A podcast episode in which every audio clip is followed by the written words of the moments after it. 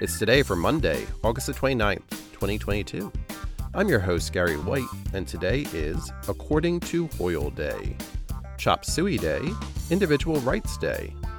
It's International Day Against Nuclear Tests, Lemon Juice Day, Murderous Consideration Day, More Herbs, Less Salt Day, National Swiss Wine Growers Day, and National Whiskey Sour Day.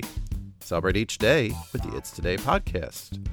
Please like, review, and share wherever you get your podcasts. Brought to you by Polite Productions.